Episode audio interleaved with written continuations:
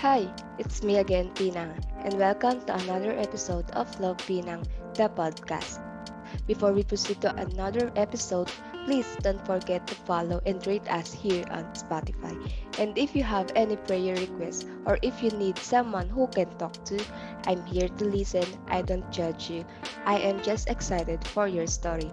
So please don't hesitate to message me on my social media account such as Love Pinang, our Facebook page, at Pinang for our Twitter, at Love Pinang the podcast for our Instagram account, or you can also comment to our YouTube account at Love Pinang. Hello loves! No, it's me again, Pinang, and welcome to our YouTube channel. No, it's another day and another episode again. No, but before we start, please don't forget to like, share, subscribe, and click that bell button para maging updated kayo sa ating mga pag-uusapan because every Friday we will have, we will be having new episode. No, so ayan. So kung makikita nyo no? Kung makita niyo naman, title pa lang, no? About time management, no? Title pa lang. So, for today's video, we will um, be talking about time, no? Gaano nga ba kahalaga ang oras? Para sa iyo, no? Para sa inyo, gaano kahalaga ang time para sa iyo, no? You can comment down yung mga sagot nyo, no? Sa inyong sagot nyo dyan po sa comment section. Alam nyo po, alam niyo po ba na tulad niyo din ako noon nung mga bata pa tayo, 'di ba? Sobrang dami nating time like pasok sa school tapos ilang oras na lang uwian na, no? Pag-uwi papatulogin sa tanghali, pag di ka pag di ka natulog, 'di ba? Hindi ka makakalabas sa hapon, hindi ka makakapaglaro and hindi ka makakapag um hindi after mong maglaro no or before ka maglaro, 'di ba? Pagising mo may merienda agad, no? Tapos di mo namamalayan yung oras na gabi na pala, 'no? Gabi na pala kasi sa laro 'no, grabe ini-spend mo na yung buong araw mo siguro sa paglalaro. So, naka-focus ka na lang do'n unlike today. Ngayon tumanda na tayo, kung noon pepekein na lang natin yung pagtulog sa tanghali 'no, magkukunyari-kunyarian na lang tayo tulog sa tanghali. Pero ngayon, hanggang ngayon, um ngayong season natin na hindi na natin magawa, nga ngayon tumanda na tayo, kung noon pepekein na nga natin tulog natin, yung yung tanghali hanggang sa makatulog ka, pero ngayon inaasam-asam mo na lang yung pagtulog sa tanghali, 'no? Masasabi mo na lang talaga na, "Sana natulog na lang ako noon." Sana sinulit ko na lang yung mas maraming time ko para matulog noon, 'di ba? Pero ngayon, hindi na tayo hindi na tayo yung hinahabol ng oras, hindi na tayo hinahabol ng oras 'no, tayo na yung humahabol sa oras. Naalala ko nung bata ako, bored na bored ako 'pag tanghali, kasi ayoko yung around 12 ganyan, around 12 hanggang 3 PM ganyan. Kasi ayoko talagang natutulog ng tanghali tapos hinihintay ko mag, um, 3 PM or 4 PM ganyan para sa merienda ganyan, para maglaro 'no. Kasi yun yung, um, pababa na yung araw 'no. So ang sarap na maglaro, ang sarap na maglaro sa labas 'di ba, kasama ng mga pinsan mo, mga kaibigan mo. Pero iba talaga yung feeling 'pag lahat kayong magpipinsan tapos inaabot pa kayo ng gabi, 'di ba? Inabot pa kayo ng gabi dun sa, um, dun ko lang din napagtanto na noon pa lang pala talaga, noon pa lang pala talaga nagpupuyat na ako 'no. Trivia lang po, alam niyo po na sa street namin dun sa Taguig 'no, kaming magpipinsan yung pinakamaingay. Kasi ang dami namin lalo 'pag nagsama-sama kaming magpipinsan. So far, wala na pa namang nagagalit 'no, wala pa namang nagagalit or sumisigaw na kapitbahay sa'min. Anyways, let's proceed na sa ating topic. Napasarap na naman yung usapan natin, 'di ba? So, time management 'no, paano nga ba i-manage ang oras sa pamilya, ministry, disciple, um, studies, um, of course yung time natin with the Lord 'no. I remember kay um, Kaya ko nagawa 'to kasi someone asked me, "Ate Pinang," sabi niya, "Ate Pinang, paano mo po ba naha-handle yung time niyo?" Nakikita ko po kasi na parang ang dami niyong ginagawa 'no, parang ang dami ko daw ginagawa. Sana po ma-share niya sa'kin and and now here's my answer. Kung ikaw yun 'no, hindi ko na kasi matandaan, eh, kung sino yung nagtanong sa'kin nun, kung ikaw yung nagtanong sa'kin. So here's my answer 'no, disclaimer lang po. Ito pong mga ishi-share ko is hindi lahat makaka-relate. Like maybe some of you who are listening is, um, watch or watching is working 'no, maybe you are working student or maybe you are full-time student 'no.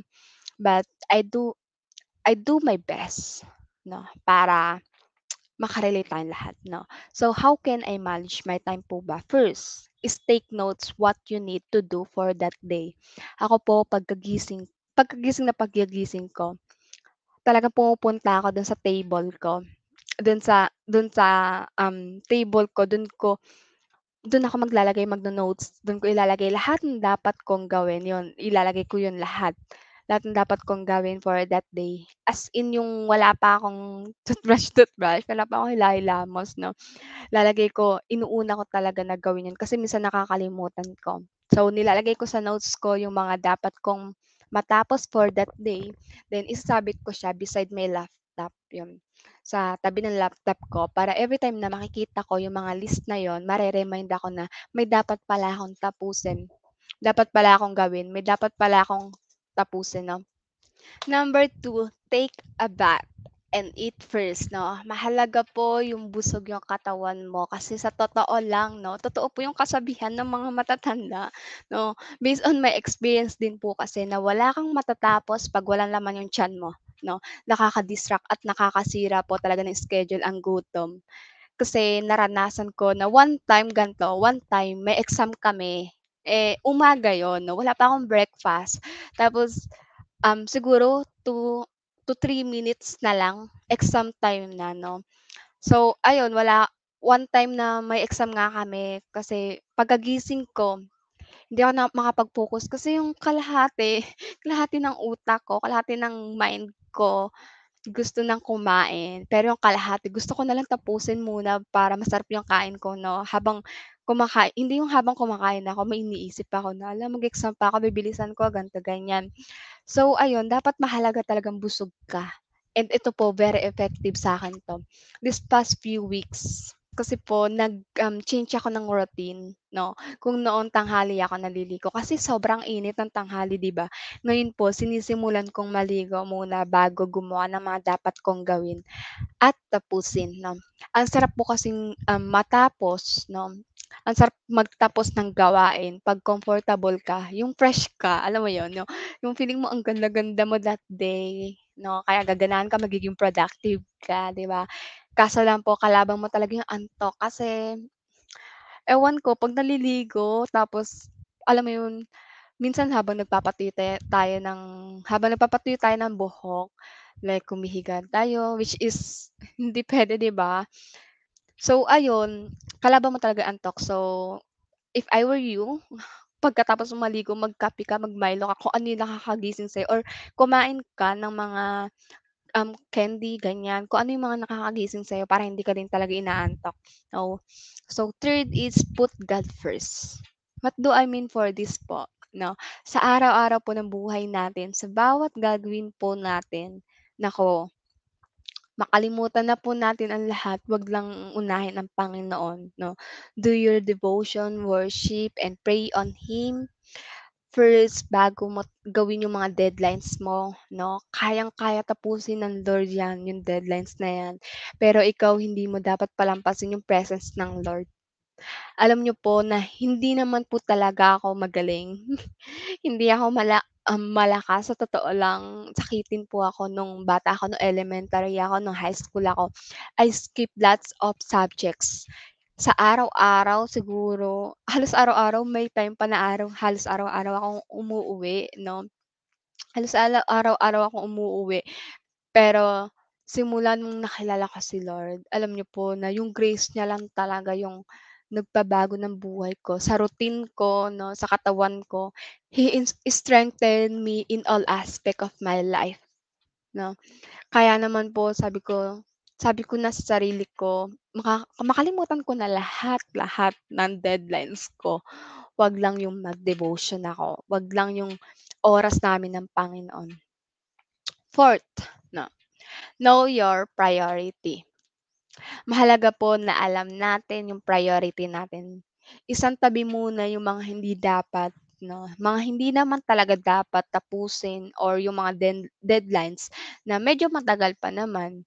Medyo matagal pa para para po alam niyo yun, yung alam niyo yung mga dapat tapusin, yung mga dapat dapat na unahin 'no, yung mga deadlines na na mahahaba pa yung deadlines, isantabi niyo muna 'yan. Kung puwedeng bukas pa or kung sa isang bukas or next week pa yung basahan niyan, santabi mo muna. Uunahin mo yung mas malapit yung deadlines kaysa mag-cramming ka, 'di ba? Nauna mo nga yung yung deadlines for la um, for next week pero nagka-cramming ka naman para sa deadlines tomorrow, 'di ba? So, know your priority. Fifth, take time for yourself. Learn to rest 'no. Hindi po tayo superhero. Palagi ko pong sinasabi that we are just human. That's why we have limit po. May limit po ang strength natin. Alam niyo po na kaya tayo madalas napapagod kasi bukod na bukod sa wala tayong time management 'no, hindi po tayo nagpapahinga. Sinasagad natin yung sarili natin sa isang alam mo yun, sa isang bag um, isang bagsakan. Parang ang mindset natin is, "Ay tapusin ko 'to para wala na akong tatapusin bukas." Eh, paano kung ikaw yung natapos, 'di ba?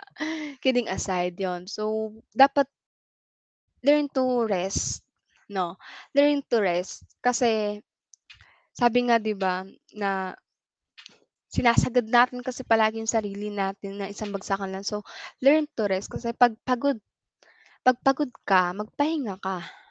'No, 'pag pagod magpahinga. Mas maganda na pong nakakapagpahinga.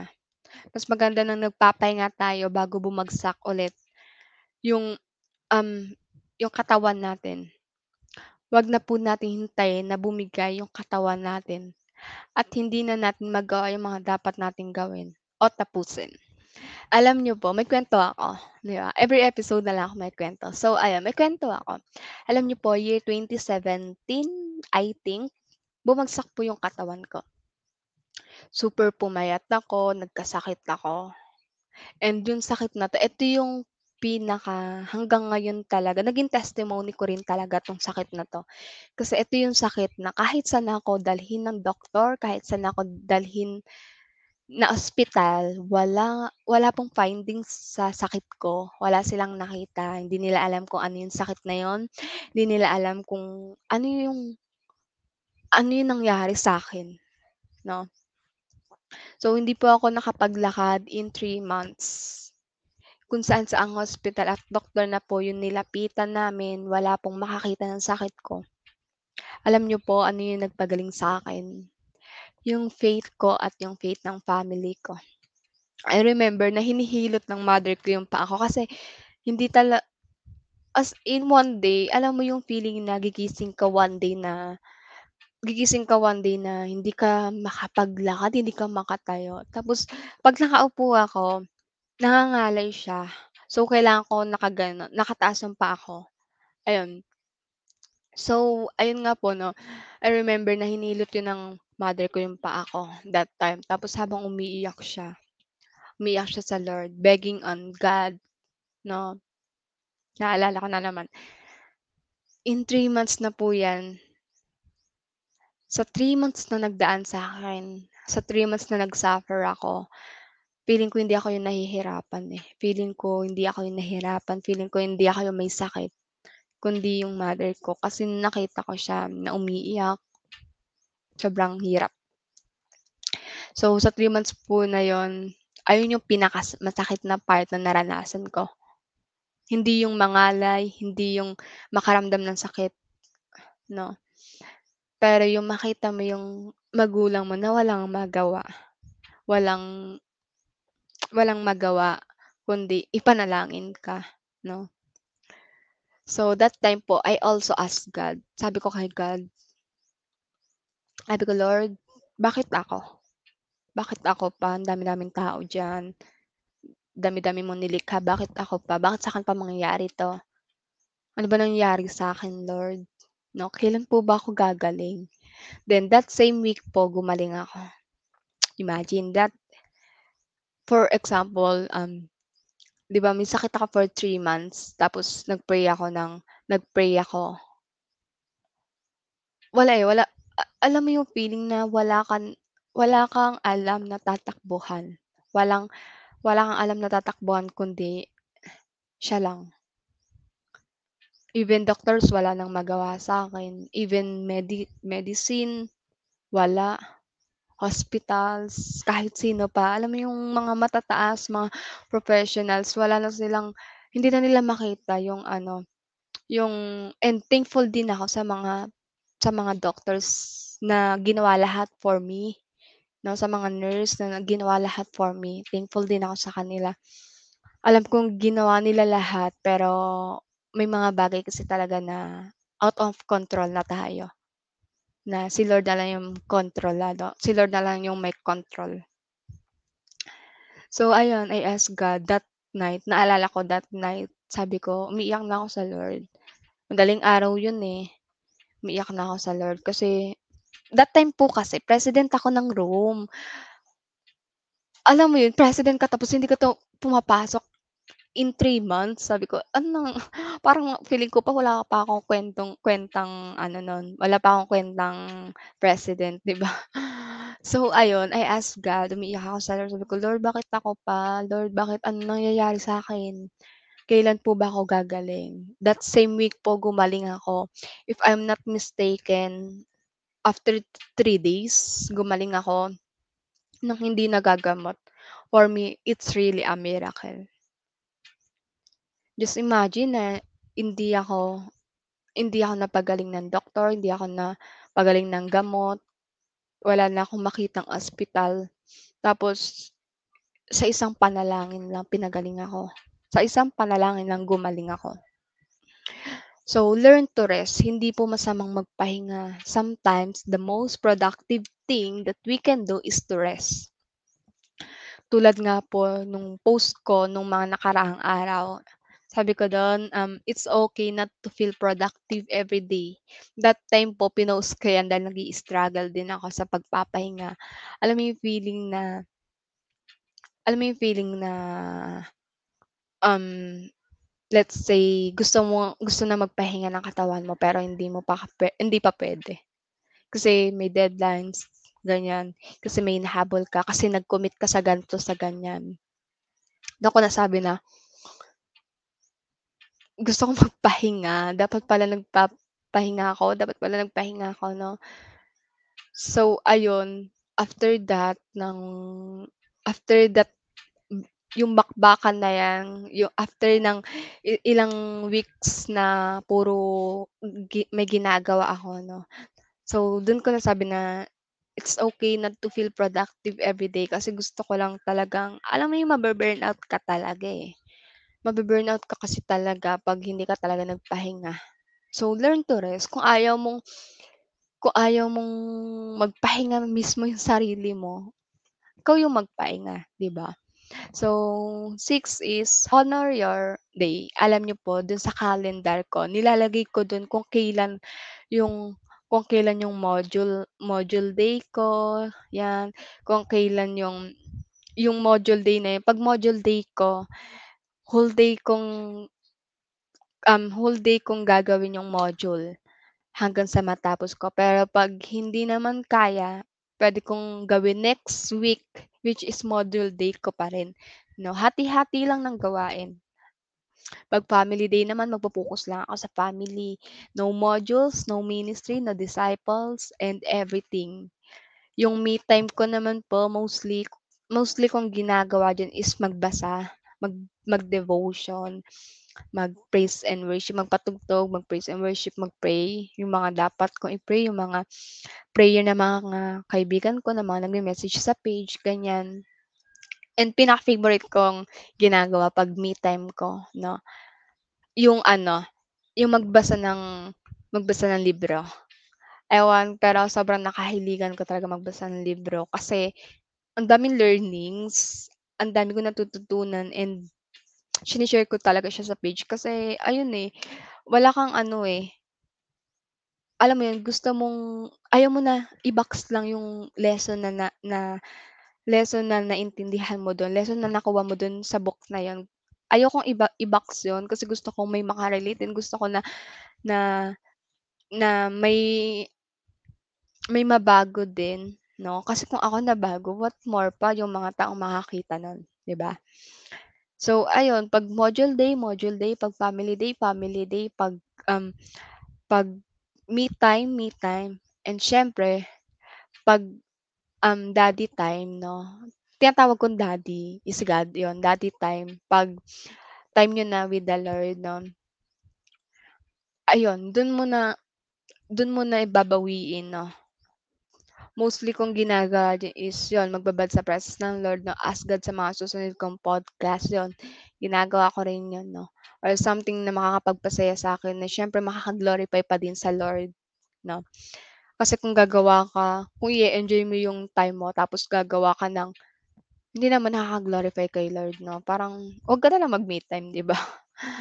So, same with the ministry time and disciple discipleship day, focus sa deadline sa ministry or taw um, tawagan or fellowship with the disciple. Ayun, ginagawa ko talaga yun, nag nagkakaroon ako ng fellowship with my disciple para hindi nagbe ano, hindi hindi nawawala yung relationship kasi 'di ba, um, discipleship is relationship. So, dapat may relasyon ka dun sa disciple mo 'no. And ayun, um, uulitin ko lamang po 'no, um, paano nga ba nag na ta natin mama-manage, paano ko nga ba nama-manage yung time ko. So, first is take notes what you need to do for that day 'no. Second is take a bath and eat first. Third, put God first. Fourth, know your priority. Five, take time for yourself, learn to rest. And last, six, honor your day 'no. So, I hope and pray na nakatulong ako sa inyo 'no. I hope and pray na may natutunan kayo, may may nakuha kayo and if you want na, um, kung may mga tanong kayo, go lang. Don't hesitate to message me sa IG, sa YouTube, comment kayo diyan sa YouTube, sa FB page 'no, you can message me there. Sa Twitter 'no, lahat na ng social media, sige message lang kayo. And that's it for today's episode. I pray na may naitulong po ako sa inyo kahit papaano on how to maximize and manage your time 'no. Basta always remember na 'wag mawawala ng time sa Lord. Again, thank you for listening. See you on our next episode. God bless everyone and shalom. And that's it for today's episode. I hope and pray na nakatulong po ako sa inyo for this episode. And before we end, please don't forget to follow and rate us here on Spotify. Thank you for listening and see you on our next episode.